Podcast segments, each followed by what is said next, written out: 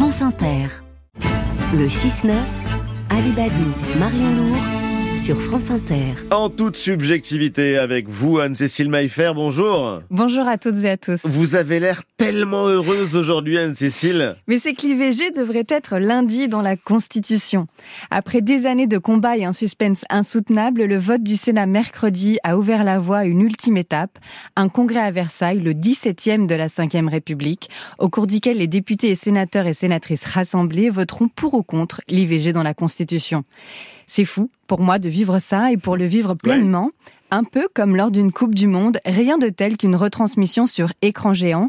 Je vous donne rendez-vous lundi à Paris, au Trocadéro, pour suivre en direct ce congrès et vivre pleinement ce vote, cette victoire. C'est une victoire politique, Anne-Cécile ? C'est certainement une belle victoire pour le président de la République, Emmanuel Macron, qui a fait le choix de donner suite aux initiatives parlementaires et de porter ce projet de loi constitutionnel.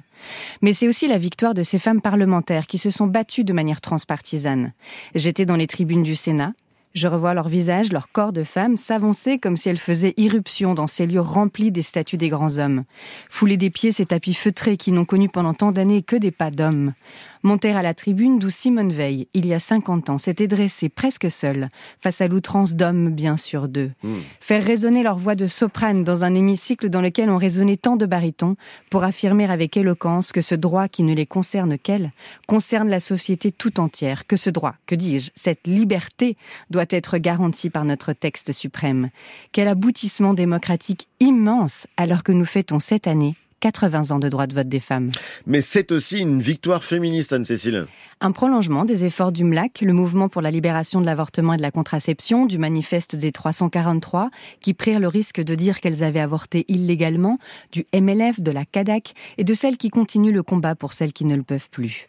Le goût du combat s'est transmis de génération en génération, on atteste les centaines de milliers de signataires de pétitions, de militantes en ligne ou dans les mobilisations des collectifs, les quinze mille mails envoyés en quelques jours des militantes du planning familial aux sénateurs et toutes ces femmes qui ont interpellé leur oncle, leur père, leur mari sénateur pour les empêcher d'entraver l'entrée de l'I V G dans la Constitution. Mais cette victoire compte aussi, surtout pour les femmes du monde entier.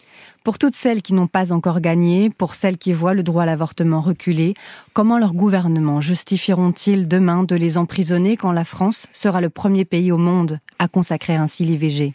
Notre Constitution intègre déjà un texte magnifique, la Déclaration des droits de l'homme et du citoyen. Un texte qui, s'il avait valeur de liberté, a laissé de côté l'égalité en laissant de côté les femmes. Lundi, c'est un peu de cette injustice qui va être réparée, car ce sont nos libertés de femmes qui vont entrer dans la Constitution. Et cette fois-ci encore, le monde entier va nous regarder.